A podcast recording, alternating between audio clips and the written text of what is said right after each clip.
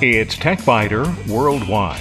I'm Bill Blinn with an hour's worth of technology news in about 20 minutes. That's because we leave out the sports, most of the jingles, the weather, and the commercials. Podcast number 322 for the 16th of December 2012. If you're planning to buy a new computer, it may come with crapware, but you can remove it. Pixels, long the stuff of which digital photos are made, may be on the way out. The FCC moves to modernize the RF spectrum. Another week, another bunch of changes from Adobe. And in short circuits, why do tech journalists think we're too stupid to use Windows 8? Redbox plans to challenge Netflix, and life on the bleeding edge can be interesting.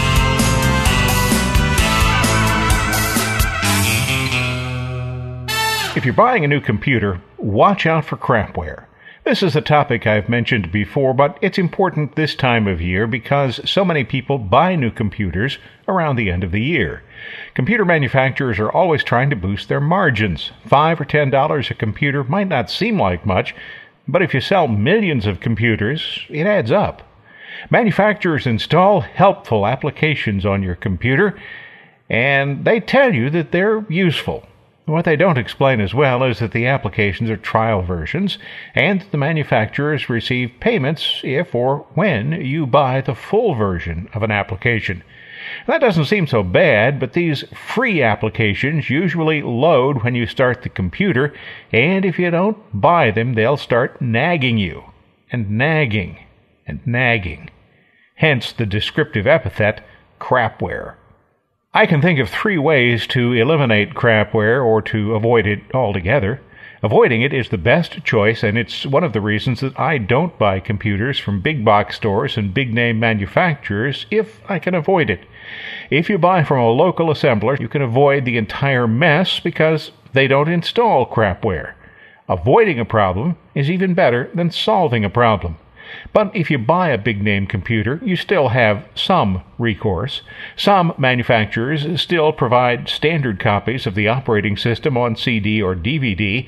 If so, you can just boot to the optical drive and reinstall the operating system, leaving out all the crapware. At best, though, that option is in the maybe category because most manufacturers provide either an OEM version of the operating system on a disk that they have modified to include their crapware. And most computers these days are sold without CDs or DVDs anyway. You'll probably be offered an option to create a recovery disk, but guess what it's going to contain? So the option behind door number three is to find a way to get rid of the crapware that's installed on your computer. Fortunately, a few applications exist that can help. The tools can, however, bring problems of their own, and if you're not careful, they might remove something you want to keep. Here are five to consider. PC Decrapifier. It doesn't have to be installed, and it knows how to eliminate much of the junk that comes with new computers. You will have to buy it, but it isn't expensive, just five bucks. But if you're a PC technician and you plan to use it on a lot of computers, you really should spend 15 bucks extra and buy the professional license. WinPatrol offers more control, and the cost of that control comes in reduced ease of use. A free version exists, but it comes with a limited feature set, so if you decide to give WinPatrol a try, you'll really want the $30 version. Revo Uninstaller. It offers several levels of removal power and has both free and paid versions. The paid version is $30. If you've already removed some applications from the computer, Revo can examine the computer, find any leftover files and registry entries that are still there, and remove them too. I have seen instances, though, in which Revo becomes a bit too helpful and removes more than you might want it to. Slim Computer is more of a multi-purpose tool that also offers the ability to remove applications you don't want. I've talked about Slim Computer previously and find its cloud-based, crowd-sourced approach interesting. Slim Computer, which is free, can turn off applications that start automatically and reorder startup items to allow the computer to start more smoothly. And of course, there's the old standby, CCleaner, formerly called Crap Cleaner. It detects startup applications and allows you to control whether they start with the computer or not. It can examine both the computer and the registry to find things that are no longer used. Beware, though, that you need to examine the list of items CCleaner will remove because I have encountered situations in which it caused certain Photoshop filters to stop working because it deleted what it thought were unnecessary registry entries. Both free and paid versions exist. So, if you're thinking about buying a new computer, and a lot of people are thinking about that this time of year, keep in mind that you do have options when it comes to crapware.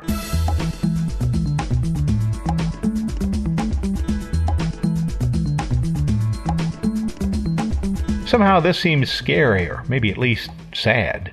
Pixel's days may be numbered. Whether you pronounce it Pixel or Pixel, these are the little dots that have been the basis for televisions, computer screens, and digital photography.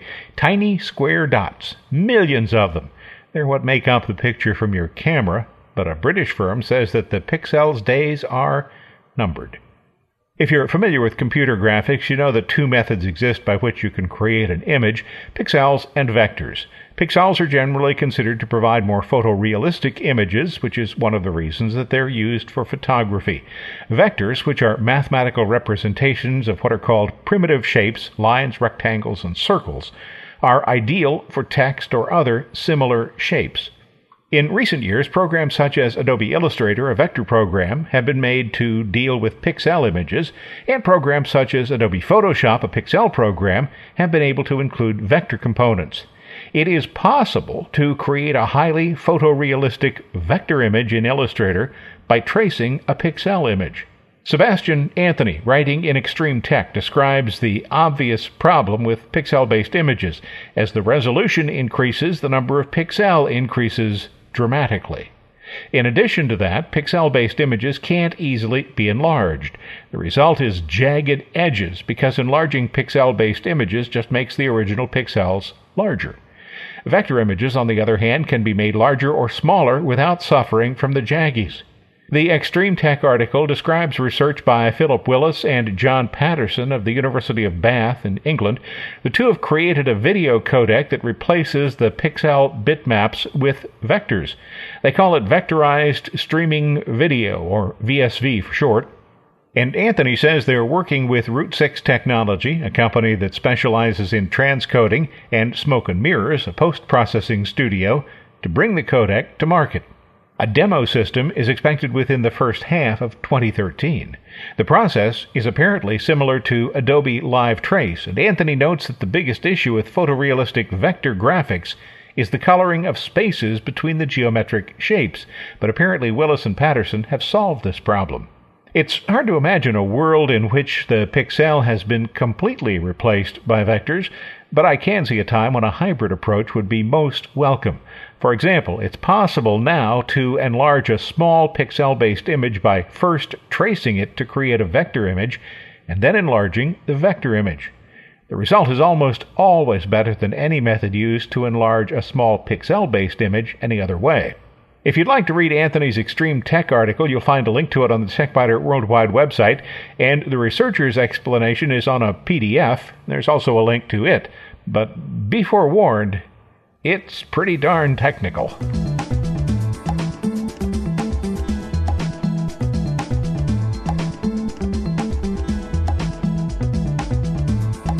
In the good old days, the Federal Communications Commission and the International Telecommunications Union chopped up the radio spectrum into various chunks. This piece was for use by international shortwave broadcasters, that one for TV stations, other chunks were allocated to amateur radio, police, or taxicabs. That system worked well for decades. Then came computers and cellular telephones. On Wednesday, the FCC voted to approve a notice of proposed rulemaking that would allow wireless carriers, researchers, and business users to reserve the same bit of spectrum varied by region and time. The process is described in an article by David Talbot in the MIT Technology Review. Initially, the rule would apply to a small section in the 3.5 gigahertz band, now used exclusively by high power military radar services. Talbot explains that this new concept is important because the growth and economic viability of wireless communications depends on intelligent control of the finite resource called spectrum. There's lots of spectrum out there, but only a few relatively small selections include frequencies that can be used for communications.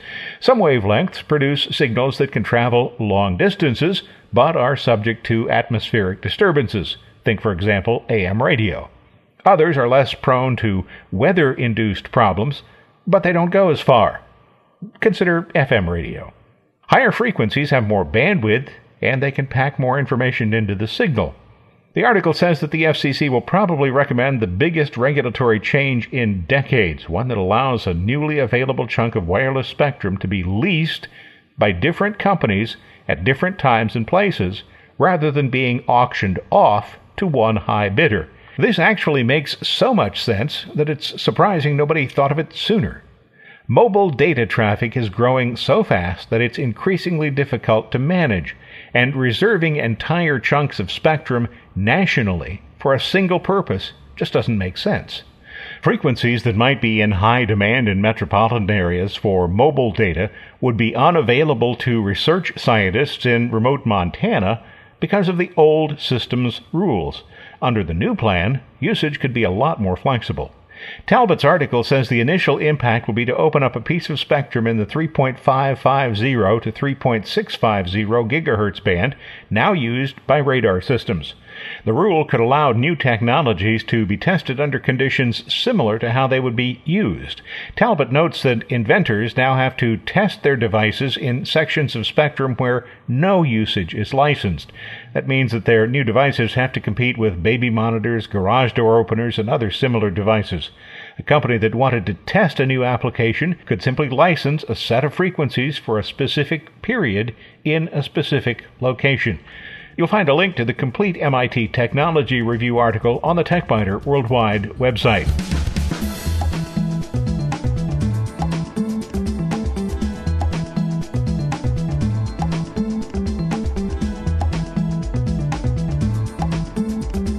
I was only half joking when I suggested to one of my contacts at Edelman PR, the company that represents Adobe, that I'm going to have to start a new program just to report on updates from Adobe. This week, there were updates to Camera Raw, which means that Lightroom has also been updated, and Photoshop has some new features. If you wonder why Camera Raw updates require Lightroom updates, it's because both Photoshop and Lightroom use the capabilities provided by Camera Raw. The only difference is that Camera Raw is a plug-in for Photoshop, while it's an integral part of Lightroom. The updates provide support for 20 new cameras from Canon, Casio, Leica, Nikon, Olympus, Panasonic, Pentax, and Sony.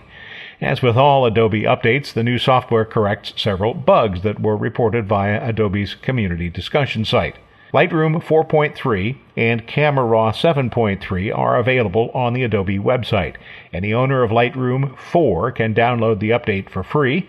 Photoshop CS6 users can download the new Camera Raw plugin without charge. Both are available, of course, for Mac and Windows. You'll find additional information on the Adobe website, and I have a link to that on the TechByter Worldwide website. Probably the more significant news from Adobe this week is an update to the Creative Cloud offering. When Adobe announced the Creative Cloud, one of the major advantages for members was described as having immediate access to application improvements. This week, the company provided access to more than a dozen new features for Photoshop. For example, on the Mac, Photoshop now supports Retina or high DPI displays. This feature is also made available to what Adobe calls perpetual license customers as a free update. Smart object support has been added for blur gallery and liquify effects. That means that these effects can now be applied non destructively. Photoshop makes it possible for users to export cascading stylesheet code for text and objects, as well as to import color swatches. Both of these features will be welcome additions for users who design websites. The crop tool has been improved so that it provides better control and improved feedback. This is one of those deceptively small improvements. Doesn't look like much, but it can turn out to be an important time saver. Conditional actions allow users to specify rules under which a scripted action occurs. One example that Adobe suggests is designing different watermarks for vertical and horizontal images and then having Photoshop select the right one to apply automatically based on the image's format.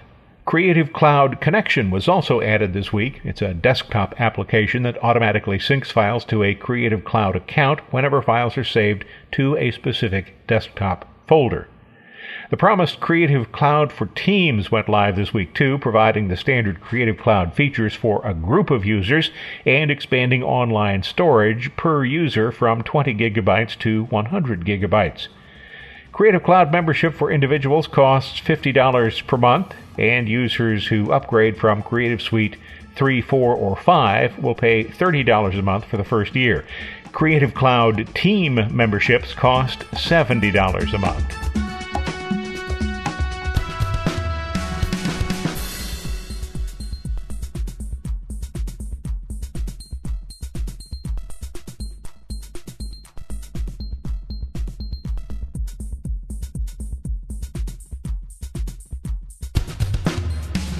In short circuits, are we really too stupid to use Windows 8? I continue to encounter reports by computer experts who say that Windows 8 is a disaster. In general, these are the very same people who said that Windows 7 was a disaster. They are the same people who said Vista was a disaster. All right, blind luck allowed them to get that one right. Before that, they said XP was a disaster, and Windows 2000, when it came along, oh, it was a disaster. You may have noticed a pattern here. Whatever version of Windows was new and different was a disaster. By the logic put forth by these pundits, the only good operating system was DOS 1.0. So I was surprised to see the following headline on an email from CNET this week. New HP laptop offers some compelling reasons to consider Windows 8. The subhead said while the MacBook Air is a wonderful design, it's not perfect and HP offers some compelling reasons to consider a Windows 8 laptop. Brooke Crothers described the new Windows 8 offering from HP this way The MacBook Air is a fine design. I use one every day, and the new 13 inch Retina MacBook Pro is an even better design. But the Apple way isn't the only way. Here are three features that the MacBook ain't got. Ain't got? All right.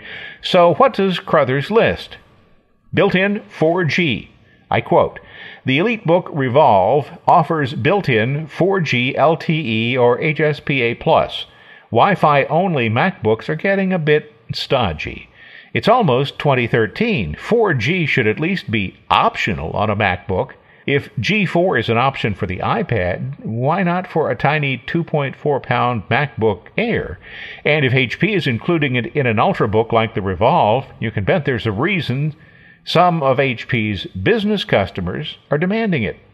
Crothers also lists touch screen. And again, I quote, I've said this before and I'll say it again. Touch is de rigueur for any mobile device now, and two years from now, a portable device without a touch screen will be an anachronism, like a keyboard without a mouse. Fact is, HP offered a touchscreen tablet long before the iPad. Unfortunately, it was saddled with Windows XP, and HP and Microsoft could never see beyond the stylus as an input medium. Crothers also cites the docking station. I quote him one more time. I used the HP's docking stations for years, which the Revolve includes. They were a godsend. When you need to pick up and run, it's just a matter of popping the lappy out, no disconnecting and reconnecting cables. And a good docking station like those from HP offer every port under the sun. So plugging into the dock, you get a range of ports typically found only on desktops. So, it's good to see that at least some of the pundits are willing to consider that computer users might actually be smart enough to use the new version of Windows, which really isn't all that much different from previous versions of Windows, and that the new version of Windows actually brings some useful features to the table.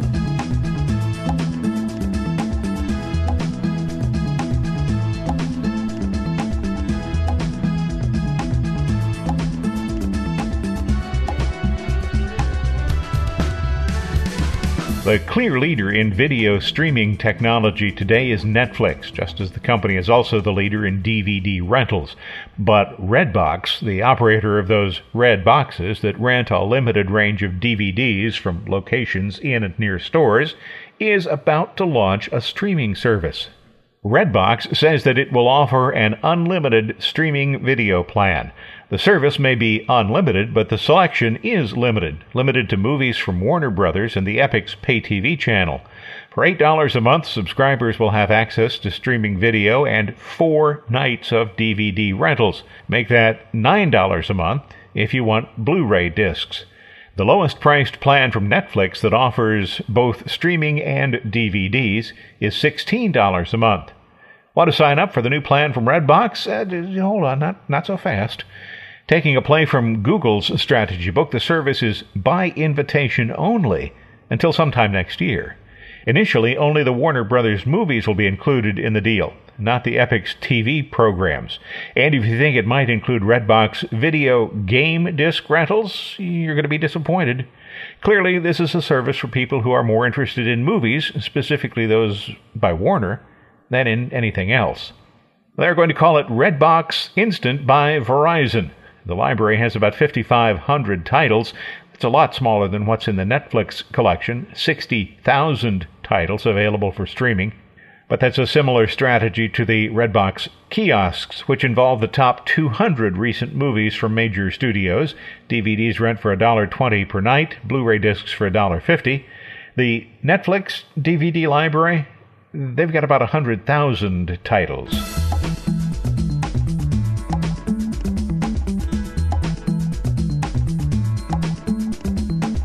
The desktop system upgrade, new hardware, and Windows 8 that I wrote about earlier this month included a solid state hard drive that has dramatically improved the startup time for the computer. But it's also caused a bit of consternation when it suddenly disappeared. When I say disappeared, I mean the computer would no longer boot and the disk drive didn't appear in the BIOS list of drives. This account also illustrates why I continue to recommend dealing with a local system assembler who will be interested in ensuring your satisfaction.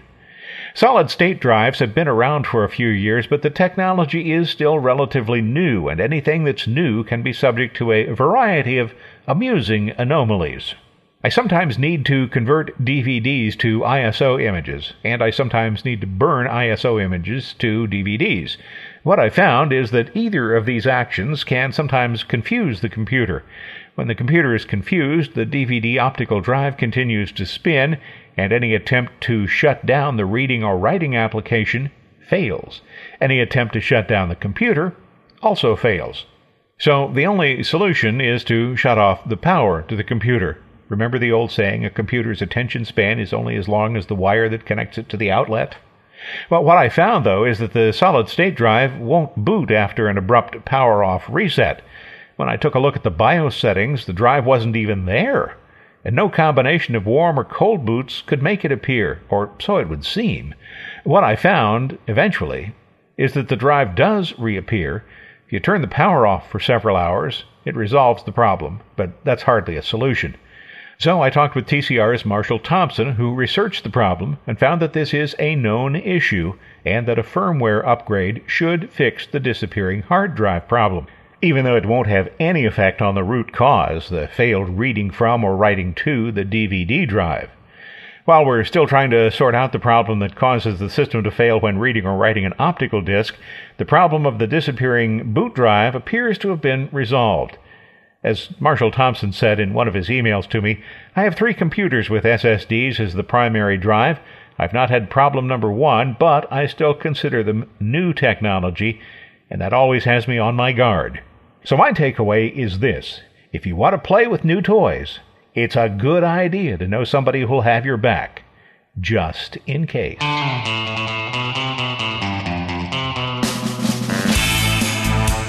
Thanks for listening to TechByter Worldwide, the weekly podcast with an hour's worth of technology news in about 20 minutes. All music on TechByter Worldwide is licensed under the Creative Commons, and information about performers is on the website www.techbyter.com. I'm Bill Blinn, and if you'd like, you can also send me a message from the website. Thanks for listening. I look forward to talking with you again in a week.